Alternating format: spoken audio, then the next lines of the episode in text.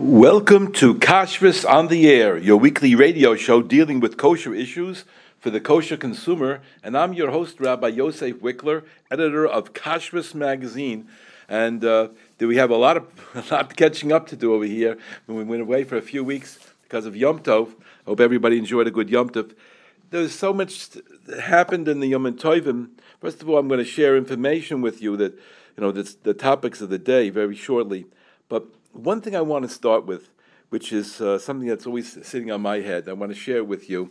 We've spoken about it maybe once or twice, but it, it, it bears repeating, and uh, especially after Yom Kippur, after you know the, we're coming back after Sukkot and Yom Kippur. Everybody's trying to do the best this year, even better than last year. It's good to start with things that are easy to do, and maybe you'll keep them up. But let me share with you one thing that we all have to really take into account, and it, it comes up all the time. For me, it's like uh, it's every day. I try to learn uh, the Sefer Chofetz Chaim from the Chofetz Chaim, uh, Rabbi Yisrael Meir Kagan. Try to learn it on a regular basis, and it, in my business, if it's a business where we try to give information and help people make decisions about kashrus, it, it comes up daily. Uh, somebody asks me, calls me up there's this restaurant that opened in, in where I work in Manhattan. Is acceptable hashgacha. I don't really know this place very well, and uh, it's not one of the big hashgachas that I'm used to, or, or where I live. The hashgachas that we use there. What do you say? And I have to answer them. So uh, now, when I answer a person like that, first of all, when they're calling, they are calling. We call for toelis. I mean, uh, unless unless they're trying to trap me, they they're calling for toelis. And and toelis means that there that there's a reason why they need it, the information. And in the halacha clearly says, Chofetz Chaim brings it down many times, that if you need the information for current or for future, not just to do a story or history, uh, not to line up everybody in the whole world, but you'll need this information. Yes, you're allowed to tell that person what might even be considered negative, or you, in, other, in other cases it would be called lashon hara. But they're allowed to ask, just like if they're asking about a shidduch, and you have to share information that sometimes is, is negative. Uh, it has to be done because it, otherwise they're going to enter into a relationship not knowing things, and, and you've, you've helped them stumble in. Now, it's a beautiful thing to get everybody married, and it's a beautiful thing to make shalom in this world. But um, stay married is more important than getting married, and uh, shalom is not something you're going to get when you, you fake everything out and you fool the other person. So the halach is clearly that you have to tell it like it is when the information is needed. But it has to be information is needed. And a lot of things that the Chofetz Chaim requires when you're telling over something that, it, that apparently is a Lashon Hara. Uh, it's the way you say it, it's what you say, not to add anything not to be, uh, you tried other methods, or you, there's just no other way to get this information across, etc., etc., etc. And you shouldn't go over the top. Oh, he's no good. Oh, if he if he gave hashgach on water, I wouldn't drink it. You know, stay away from the ten foot pole. That kind of information is, is really not appropriate because many people, even the worst hashgachas that we think of as the worst hashgachas, are probably acceptable in a certain number of cases. So a lot of times the answer is, what are you looking for? What are you going to buying? Where are you going? Tell me a little about it, and then at least I know whether it's something that needs a proper hashgacha, or maybe it, it's just like water and doesn't really need hashgacha. I, would have to know if it's one that we call Group One products. So that's that's how we approach it in general. Now, to tell the person, "Oh, he's no good," he he doesn't uh, he doesn't meet the uh, the standards of of, of kashrus in America. You know, this is not for you. This is no good. Uh, you have to be very careful. I could say, and this is what I do say whenever it's a negative. I say it's not for you. Now, in many cases, I don't know who the person is on the phone. I don't know if they're, their name. I don't know where they live. I don't know how from they are. I don't know anything about them. I assume they're Jewish. Um, I don't even know if they're Shomer Shabbos. I have nothing. I have no knowledge. And in some cases, it's very, very hard because uh, if it's not a very sensitive issue, I might recommend that, that product to them. It, it, but if I do recommend that product, then what, what's going to happen the next time? They're going to say, "Oh, Rabbi Wikler said that this rabbi is fine." I called him once about something else. He said, "Fine." So you got you got to be careful both ways. Uh, how they get it out of me, I can't tell you, but I try very often to say, it's not for you. And the reason I do that, especially when I don't know the person, is just to make it that I didn't ever say that this person is no good. I didn't make a statement about the person, about the rabbi, about the hashgacha. I made a, a statement about you, because you should not use this.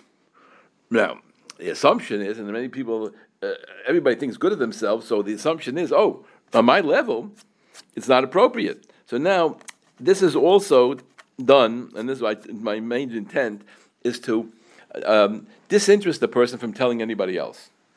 Now, I spoke with, recently with a Rav, whom I confer with on, on many issues, who also teaches his Chafetz Chaim to, to many people. And, and uh, I asked him what to do. He said, What I'm doing is the right thing. It's not my business whether somebody else goes and tells Lashon Hara about this person to somebody else. In other words, if you want to, you want to be doing your own Lashon Hara, that's your problem. But I have a responsibility to you to answer your question. I don't have a responsibility to give you a whole course education in the Sefer Chafetz Chaim. But I do advise everybody to read it. It's available in English, available in Hebrew, other language today, I'm sure. And uh, it's it really is something that everyone has to work on a little bit. How do you give over with avoiding lashon hara disinformation?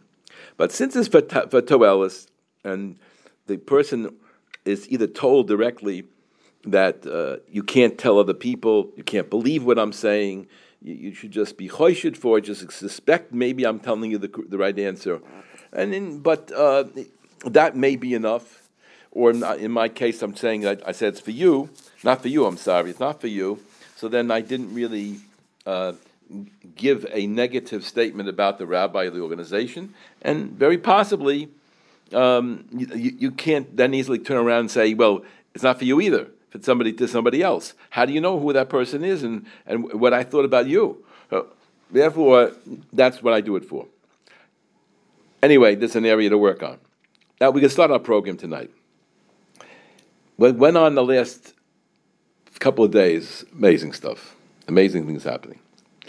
I'm going to share with you something about uh, kosher in America, new products that are coming out, something about Belgium, something about Israel, uh, something about a few things about Israel, and a very interesting story. I'm going to start with the other interesting story. This came to me. Uh, somebody called up. They want to know about a certain organization. So I, I said to them, uh, the rabbi died a few months ago. I said, well, okay, but I want to know the organization. I said, well, the rabbi died a few months ago, and I tried to reach them, and the telephone is disconnected. There's a telephone for the kashrus agency that's disconnected. The telephone for the rabbi is disconnected. Uh, I don't have his website isn't up. I have no way of reaching this family. I've tried. I don't have any way of reaching the family to find if they put somebody else up. And I really don't think that you should be using anything with his name on it because he's not here. Which is the simplest question, the simplest thing in the world. But they said, but but the sign is up in the store. And when I called the store, this is what this person told me. When I called the store, they told me it's under this rabbi. I said, well, you know, it, it may have been under the rabbi, but it certainly isn't anymore because he's not here. So I went into a little further, and it came up, and this I, I, I, hope this is not happening everywhere in the world, but this is the scariest thing in the world.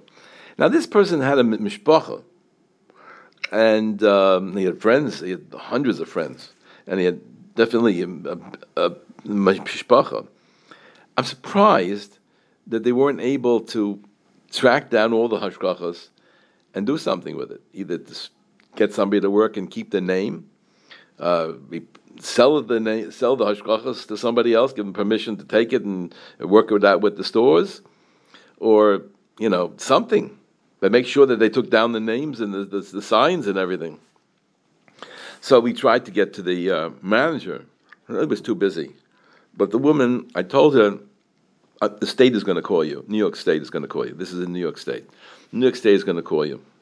This is in Brooklyn, Brooklyn and and, and uh, Brooklyn and Queens. Uh, I said New York State is going to call you, and I sent out email to New York State kosher law enforcement and to a few other people who were, who were critical and uh, would have information about this hashgacha, if it still exists, uh, if, it's, if somebody else is manning it, uh, they might uh, uh, take the thing a little further. So we, we sent out an email to a few people. I just want to share with you this particular store that I was talking to. The store ha- is a bakery and has five branches. It's not a tiny nothing. The gentleman that we were talking about, his hashgachas were very often on bakeries, restaurants, bakeries, but a lot of bakeries. And those bakeries produce products that are sold everywhere. It's they're not tiny nothings. In this particular case, it was five stores. Uh, don't know where it's going. I have no idea. It's not the first time I ran into this. But what's interesting to me is the other person recently that it happened to, he passed away, and he had never been married. He had no children, no wife, no parents, nothing. He was just died, and however he got buried and taken care of, I don't know. I'm sure he had friends. I mean, he had me as a friend, but I mean, I didn't hear anything about the Levaya, so I, I have no idea. I was only informed uh, after he had been buried and, and after Shiva and after everything, I was informed. So I don't know how um, anything was taken care of with him. But then I started to investigate about that particular Ashkacha because he had some interesting Ashkachas that are national, national, and that uh, people really would want. And and people started calling me up from Ashkachas who took over for him. Uh, is it possible to take his Ashkachas and they're not being utilized? So it was very, very interesting information that, that, that transpired then. Finally, I got through with the family, and, f- and the family didn't want to answer me right away. So I, uh, I, you know, it seemed to be that there was some interesting discussions in the family about it. Finally, one man who had worked for this other fellow, had been an assistant of his, or just taken over for a few, uh, few of his uh, places when he needed it. So he took over the hashgacha. But I think it, the money went to the family, or, or well, I don't know the details. But whatever it is, the family somehow continued that operation through this gentleman who does have the hashgacha. But I always thought that that they're found out right away. Let me tell you a story. Back in the early days of Kashrus Magazine, those days it was not called Kashrus Magazine, it was called Kashrus Newsletter. One of the most amazing things happened. I got a call from somebody who said, uh, who I knew. I knew he's from a very fam- famous family, and he gives hashkachas, but he's famous. I mean, the family is, family is famous, and he also is hashkachas. Everybody know about him.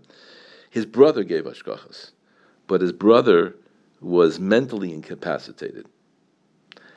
I suppose he had problems going back a ways, but at this particular time, he was mentally incapacitated. I don't know if he was uh, sitting in his host house all day and, and, people were watching him and it was an institution, or it was just that he was not capable anymore. I don't know exactly what it was. But they contacted me, the family, and told me that they would like me to announce that all of these establishments, and they gave me a list I think it was 12 or 14 different hashgachas that he had, that these are no longer, he's no longer responsible for them. That's the, the terms that we used. He's no longer responsible for these hashgachas. And it was like it says 12 or 14. It didn't take a day, two, after this announcement of mine went out, because I'm the only one who gave it out. And somebody called me up, and he said, uh, "Is it true that the uh, the uh, that he doesn't have a uh, He's not. He's no, no longer compa- he's incapacitated. No, yes, yes, yes. No, anybody take it over? I don't know. Not a whole week later, every one of those uh, hashgachos that this rabbi and his family dropped was taken over by one individual. It was days, just maybe two days. He had them all wrapped up. He couldn't have visited them in that time unless he, he visits in the middle of the night and he doesn't sleep. He could not have visited all these establishments in the time. So it obviously was over the phone. And he got the assignment of all those hashgachas. But that, that, that convinced me that this gentleman who took it over is not the top hashgach in the world. that was what I, I learned about from that experience.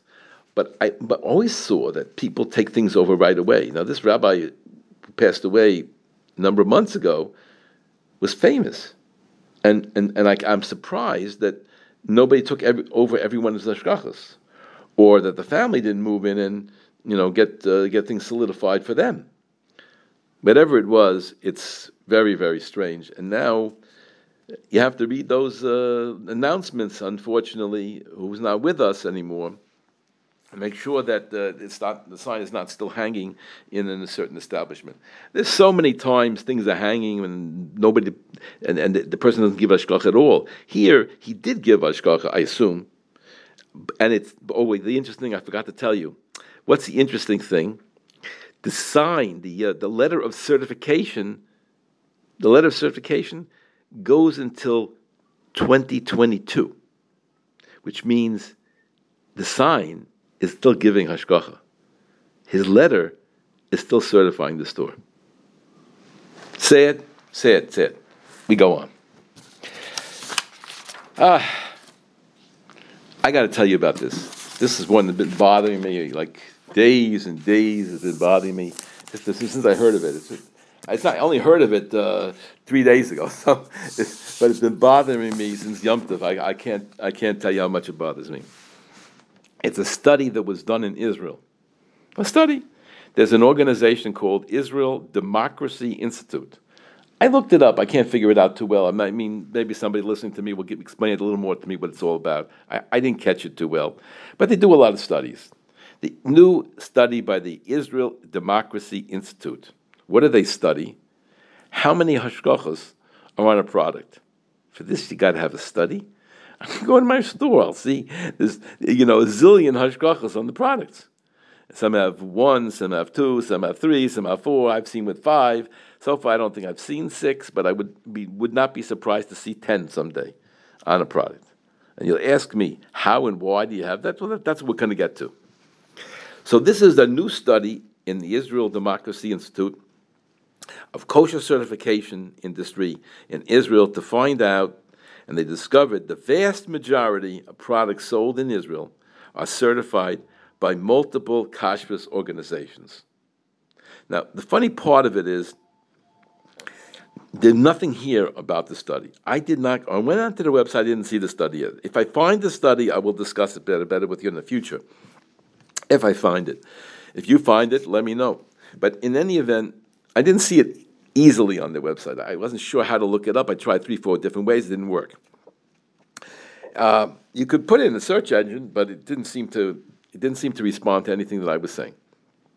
Anyway, and they have a million studies, so if I'll hit the right way to say it, I'll get it. Anyway, it says here the vast majority so, products sold in the country have multiple kashrus organ, uh, organizations on it. Before you start, you have to ask one question, and I don't see any hint of it in the article that I saw. The first question you have to ask is Are the vast majority of products that are sold in Israel produced in Israel? Are the vast majority of products sold in Israel produced in Israel? Well, there are certainly a lot of products produced in Israel. But there are a lot of products sold in Israel that come from other countries.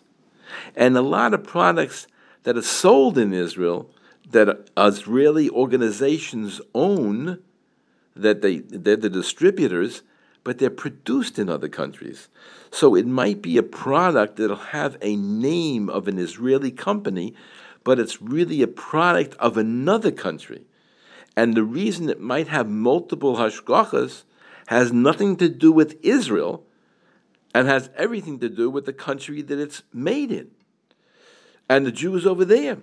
So the study by the Israel Kashrus, Israeli Democracy Institute is really not properly um, uh, taking into account what percentage of products in Israel are Israeli products and what percentage of products sold in Israel are really produced for other markets in other countries and also sold in Israel.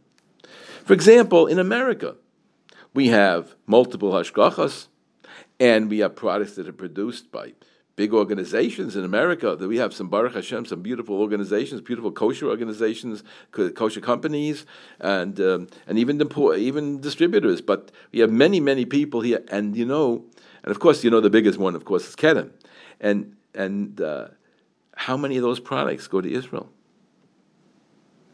Yeah. How many of the products produced here go to Israel? A lot of the big companies they have an OU, an OK, it isn't that. They have a, a lot of those companies, their products are being sold in Israel. And when they're sold in Israel, they have the OU or, or, or could have five hashgachas in America. I, I saw a, a, an orange juice from Davash that has five hashgachas. I couldn't even believe it. Five hashgachos?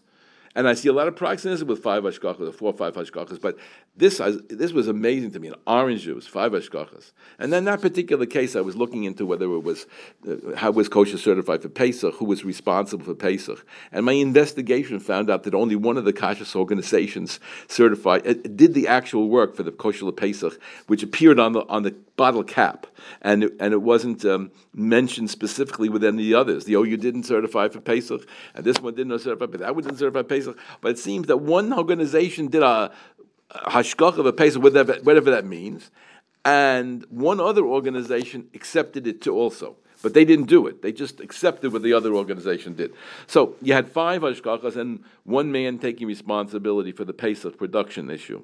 It wasn't unified. But usually, when products are multiple hashgachas, there's only one set of workers. There's one mashgiach.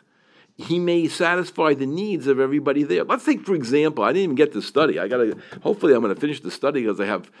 I don't want to tell you how many more things I've sitting here, but uh, the the the study.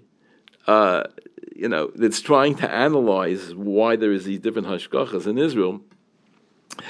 So so uh, in, in, uh, in, in, in America, let's say, for example, let's take a simple example Empire chickens. So, Empire chickens is not one hashgacha. There are at least, I think, three or four right now. At some times, at one time, there were maybe five, and for sure five, and and and uh, other companies like um, the old Rubashkin Meats had nine hashgachas. Nine separate hashgachas was on Rubashkin. Yeah, and the reason was because there were different groups. This one, I mean, Lubavitch wanted Lubavitch Shechita, but Lubavitch Shechita was done at Rubashkin. But other people were doing it completely different. They different, even different shaykhim. But usually, the rest of the staff was all the same. And sometimes with the Lubavitch Shochtim and non Lubavitch Shochtim, it was just a question of some of these people were using, some of them were using these, but it's from the same group. It wasn't special mashgichim coming in from outside, special shochtim coming in from outside. Nobody came in from outside. It was utilizing people who were there in the, in the, in the working every day in the facility. So it's just a shuffling around of, of people, but we're not sending everybody home and, and taking a new staff in today. That's not, that's not the way it's done. It would be an upheaval in one of these places. It wouldn't work because you, the only way to make work as a as a sheikhet is to go down all week long to work in the factory and sleep somewhere in, in, a hotel or something the whole week, and then go home to your family for Shabbos and come back on, on Monday on Sunday morning, uh, real early. And that seems to be the way uh, you know, come back home on Thursday. That's basically what a sheikhet's life is. So you, if you're going to only use him two or three days a week, so let's do the rest of the week. You can't keep running home back and forth. It's, it's a half a day's trip. So this is not something that's uh, that's reasonable. The only way it's reasonable to do hashgachas, I mean, to, do to have a mashgiach and, and to have a, a and a boydek and all these people is to have them work all week. So they have to be in the plant working. So you may shuffle with their job a little bit, but you're not necessarily going to send them home packing. So the, the nine the nine hashgachas were utilizing the personnel in the plant. They may have another person or two sitting around for their for their hashgacha, but not changing over the whole plant. And in Empire, you have uh, at least four hashgachas there now. There was a fifth; they left. I'm not going to go into details in any of this, but that's the way it's done in America. And very often, like when you have a Hamish hashgacha and an OU, so the or the okay or so whatever it is. So the Hamish Hashgacha doesn't necessarily have a different mashgiach.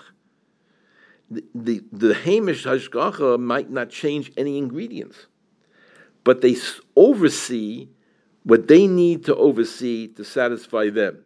So in some cases, they won't give hashgacha on that plant because they produce uh, animal and vegetable, which means non-kosher and kosher. Uh, so they might say, we're not going to go to that plant. We won't accept products from that plant. Even if you get a good mashgiach, I wouldn't accept it from that plant because they have pipes that are running this way and that way, and you can't be there in 24 hours a day, and uh, you know, and, and, you can't lock it up and own the keys. I mean, an, an establishment of millions of dollars, they're not going to give you the keys. So there may be a lot of um, a, a, a, lot of uh, misunderstanding that people have about what it means to have many hashgachas on a product. So if I'm not putting in a mashgiach, and I'm not going to be uh, doing any major work here, I'm giving you my hashgacha, and I'm going to come down once a week, once a month, or whatever it is, and inspect and get assured that you're following the recommendations that I'm making, then I can't charge you very much. Yeah, I could charge you $5,000 a year, $10,000 a year, big plant for my name. But I'm not really doing anything because there's so many of us here. There's nine of us here. We're not paying $100,000 to every Ashgacha.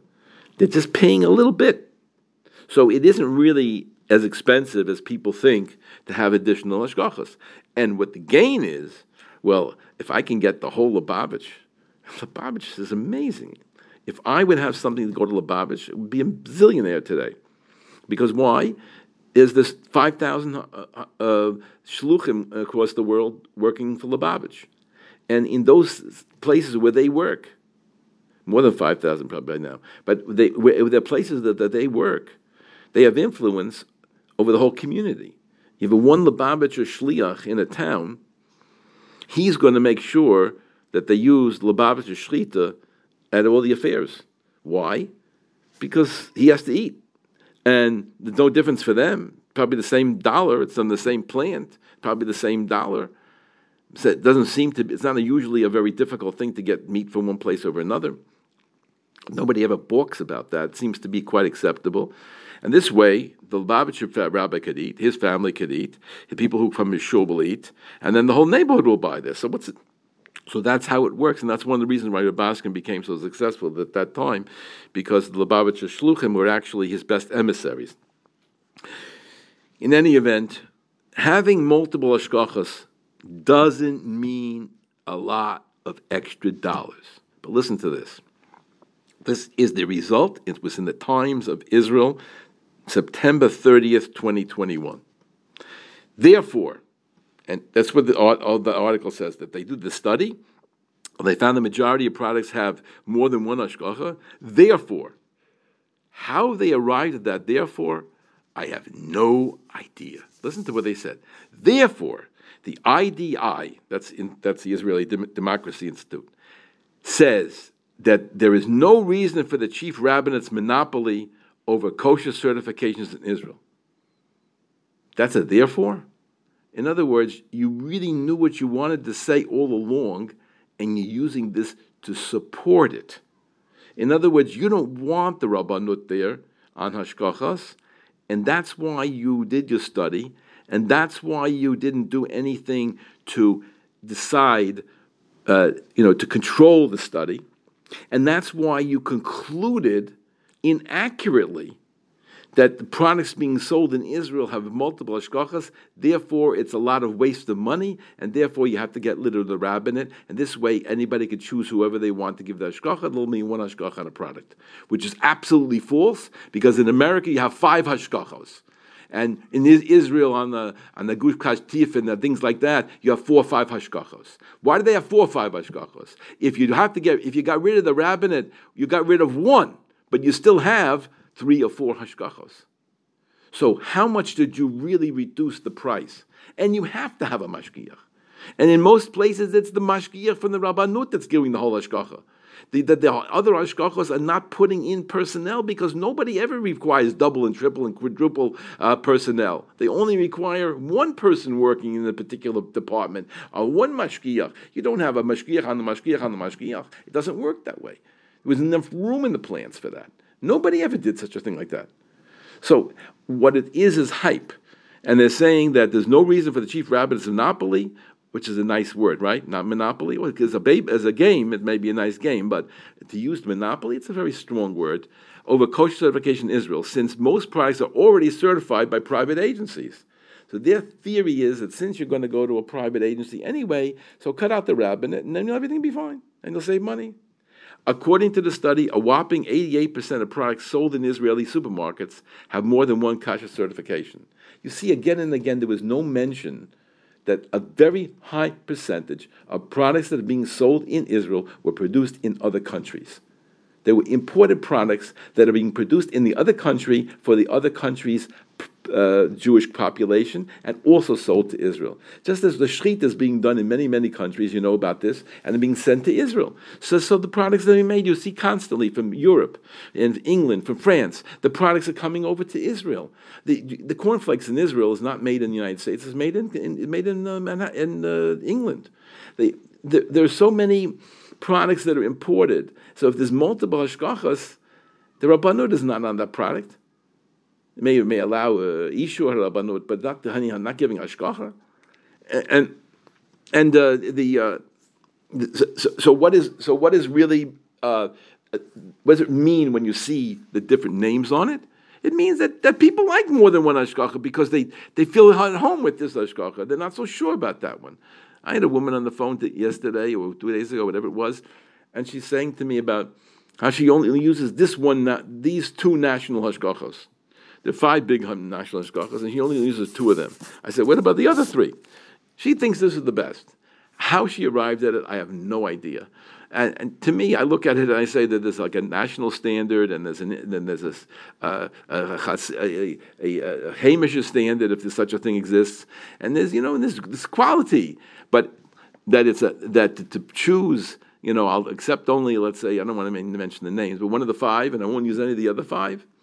It's sort of funny because they're all using each other's products, and there is and each one has kulas and chumras, and and and uh, then you can't say that one is really the best and the other and the other's inferior.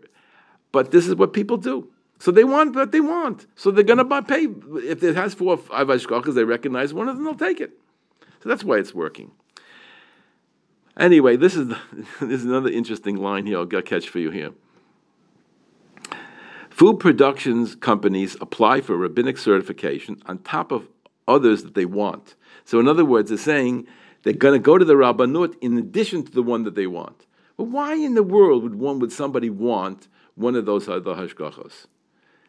Oh, the, the Badatz of the Haredis, we understand they're a very, very strict group. They're probably the best in the country of Israel, or one of the best and uh, Rabbanut, uh, I'm sorry, the, the uh, uh, Rabbi Reuben Rehovot, one of the tops in the, in the country and in the world. So he, I, I, can understand why they would want that one.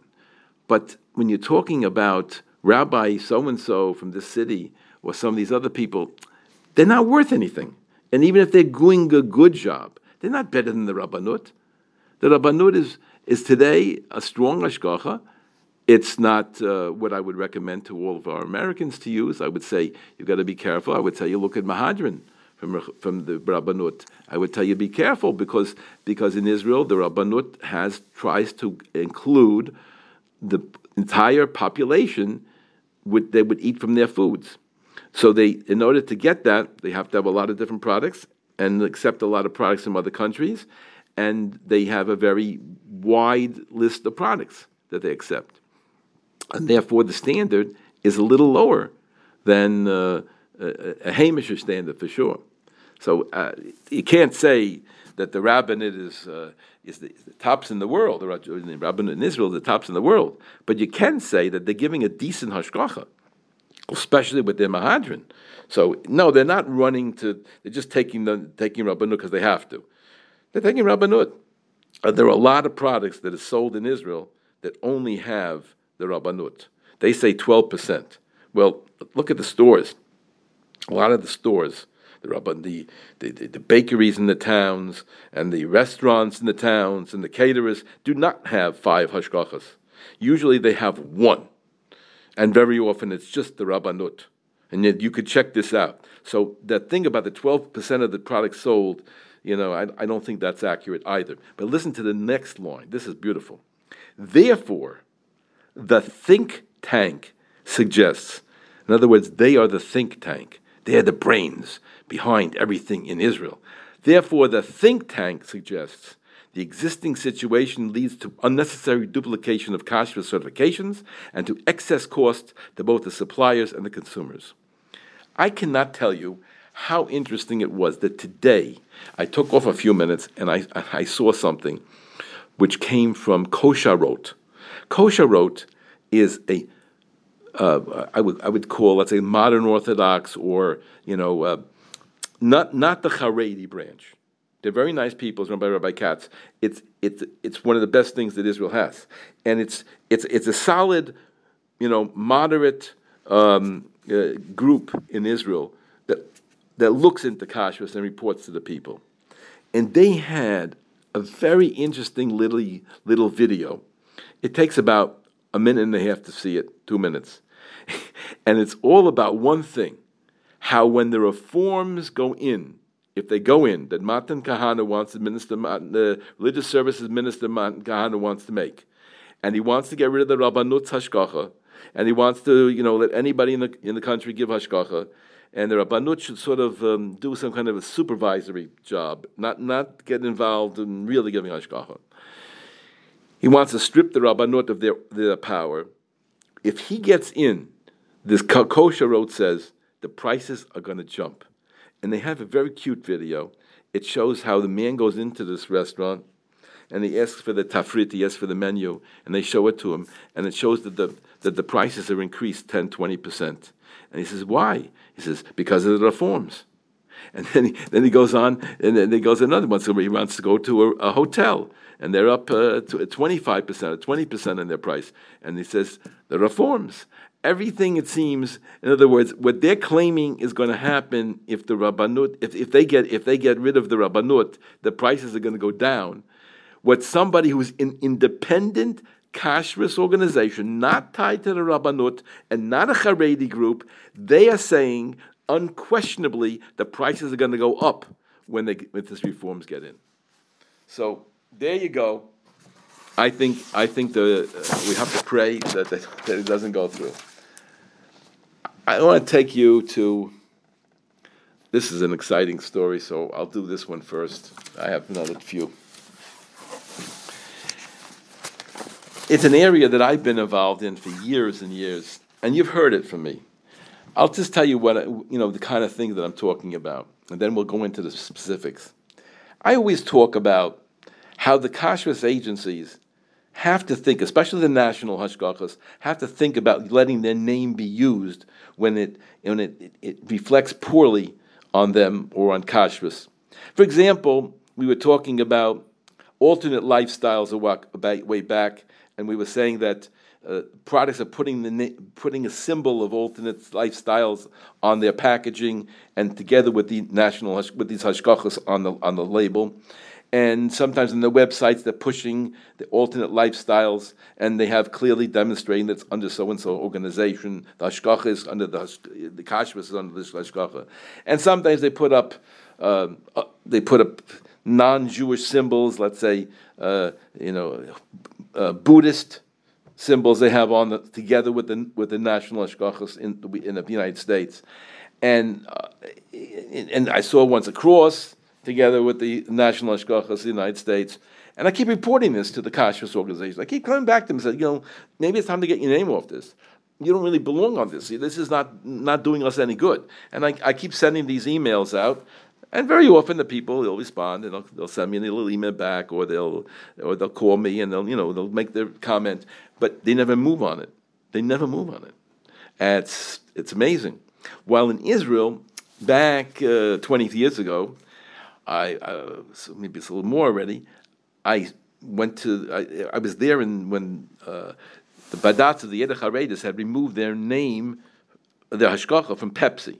It's a big big operation in Israel, big operation, and they, they do give ashkach, and they actually come to America to see the production of the Pepsi uh, uh, syrup.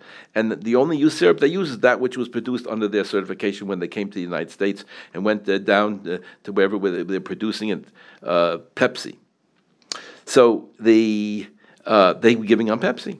and they removed for Pepsi because there was a uh, there was a there was a, a concert from uh, a gentleman uh, who lives an alternate lifestyle and was known for his uh, interesting uh, life, and so they removed.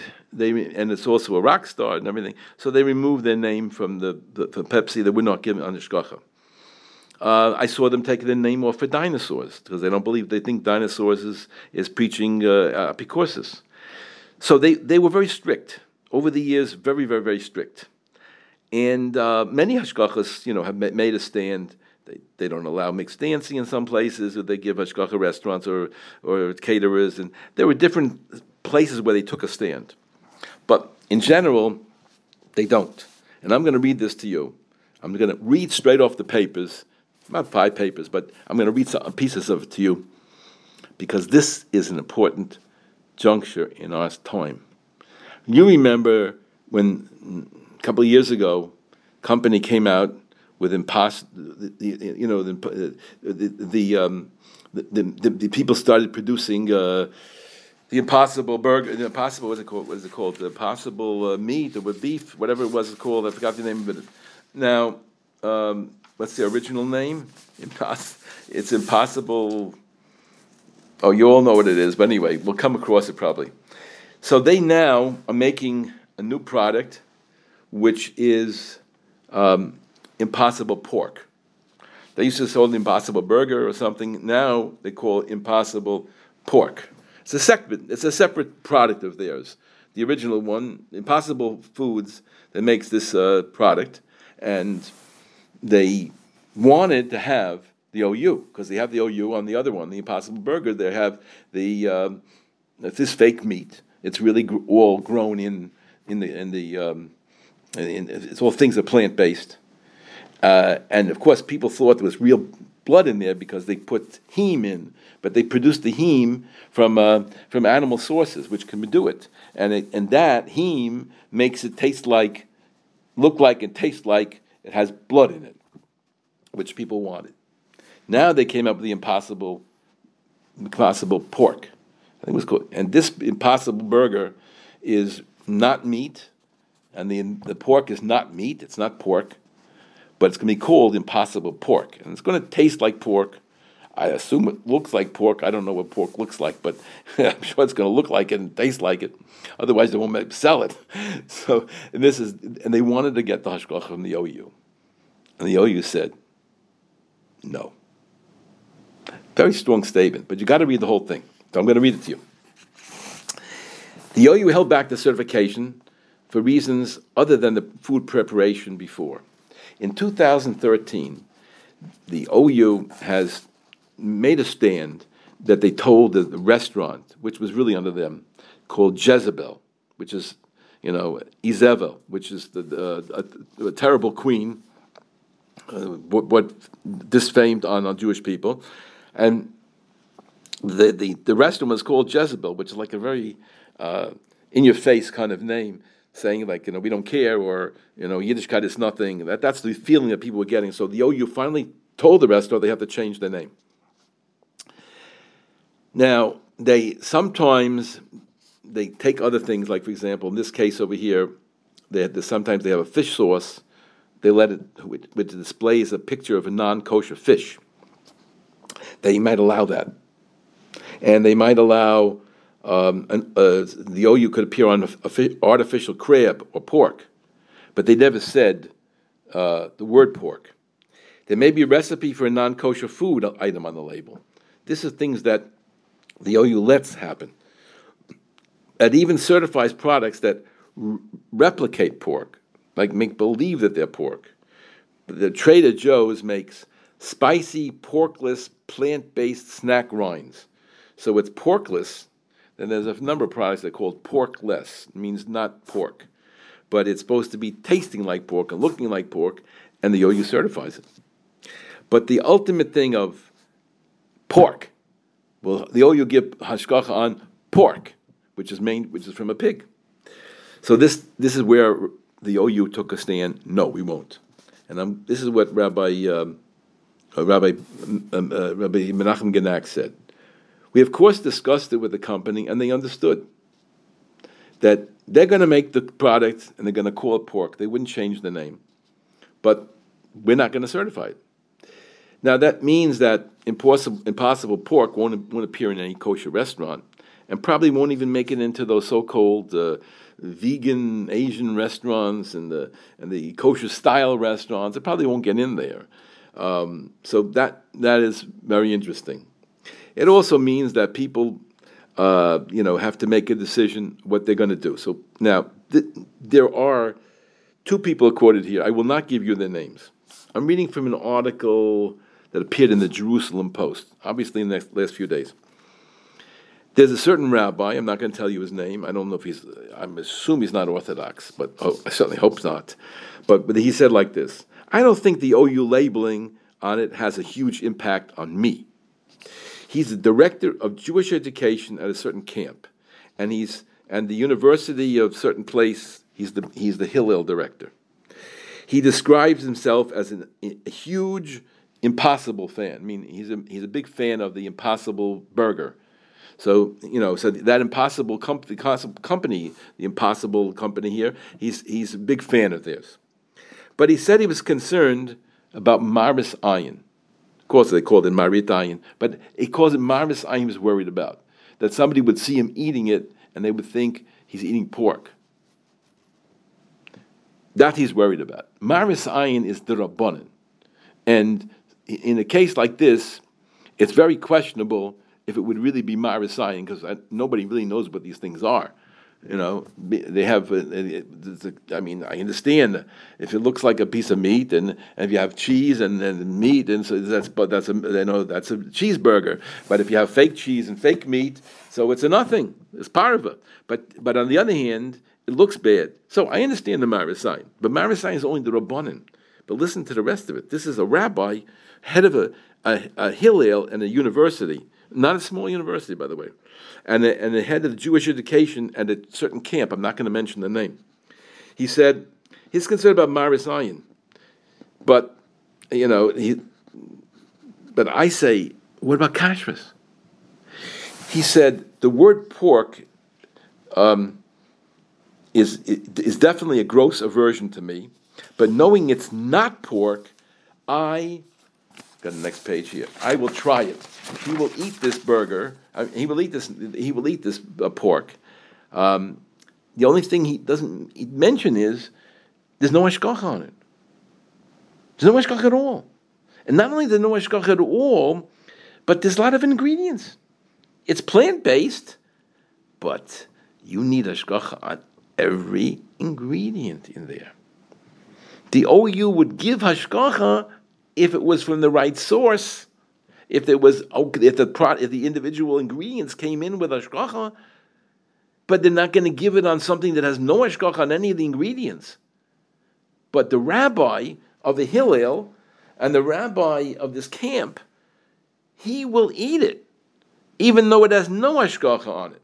He's only worried about marit ayin, but he's not worried about kashrus. Here's another one. I'm not telling her her name. She's an attorney in Baltimore. Said says uh, she's not sure she's going to eat it. She keeps kosher, but only for the ingredients, not any hashgacha. She buys products, looks at the label, and decides they're kosher. And this is what Jerusalem Post is quoting about the, the man in the street's opinion. I say these are not kosher people. I don't know what in the world's going on here, but these are not kosher people you're consulting. These are people that that that feel kosher. They they look at a package and they feel it's kosher. Now, Rabbi Genack said, uh, it could have gone either way, frankly. This is something which we absolutely would be willing to review in the future the OU will be really willing to review in the future whether they'll certify impossible pork. I got more quotes, and I'm going to give some of them to you. And but before that, let me give you um, and reaction from a man in the street. He calls himself Born in the USA. So was I. The OU needs to stick to the science, the facts, and the reality rather than catering to politics or woke sensibilities. Impossible pork is in fact kosher and should be certified as such. Anything less diminishes their credibility and authority. In other words, the OU is no good because it really is a kosher product. That's what a lot of people feel. They that kosher is in their mind. They look at a package and they can tell. They are uh, they can see right through the package and they can tell that the product is kosher. Uh, but I'm going to give you a little more quotes from Rabbi Genack. The impossible pork, we didn't give an OU to it, not because it wasn't kosher per se. It may indeed be completely in terms of its ingredients. It is completely plant derived. It is it, it's it's kosher, meaning that the ingredients that are used are kosher ingredients. Doesn't mean it is kosher. Just in terms of sensitivities to the consumer, it didn't get it. That's why they didn't get the OU. The Impossible Burger itself is a huge, huge success, and people really, really like it. Genack. It's a really excellent, excellent product in every respect. But Rabbi Genack said when the OU once certified bacon, quote unquote bacon, as kosher, they were bombarded with negative feedback. We still get deluge from calls from consumers who either don't get it or they're uncomfortable with it. Genack clarified that although OU certifies uh, certify items related to pork, such as Trader Joe's spicy porkless plant-based snack rinds, the agency decided that certifying a product called pork was a red line, and they aren't willing to cross it right now. Obviously, but they leave it open for the future. I certainly hope that they don't cross it in the future. We, of course, discussed it with the company and they understood. He said they may reconsider their decision to refrain from doing it in the future. It could have gone either way. Yeah, this is something which we're going to review in the future. So that's uh, the end of that story. I don't have too much more time. I got only a couple of minutes. And so I'm going to just share with you one more thing, maybe two, I don't know, we'll see yet. Ben and Jerry's. Thank God, uh, New Jersey is making a stand on this. Texas is making a stand on it. Maybe I'll just finish off this last item here together with you today as well. It'll only take a couple of minutes. Belgium. You've heard about it for years already now, but Belgium has finally, you know, put the last nail in the coffin, so to speak, by saying that the European Court of Justice made its determination after Belgium's Constitutional Court referred a lawsuit filed by the Belgian Federation of Jewish Organizations to determine whether the bans were lawful. The bans against kosher certification, as uh, kosher, I mean kosher slaughter in Belgium, and they said, yeah, it's it's legal. So as far as we're concerned, Belgium has like made the stand against kosher, which of course is going to turn a lot of people away. And even though there's a major Jewish community in Belgium,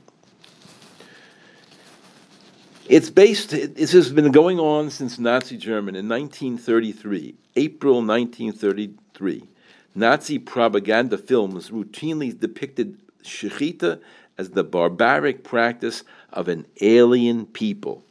That's right, we're aliens. And this, despite the fact that so many Jews living in Belgium, we can't get kosher shrit, we can't get shrita in that country at the present time.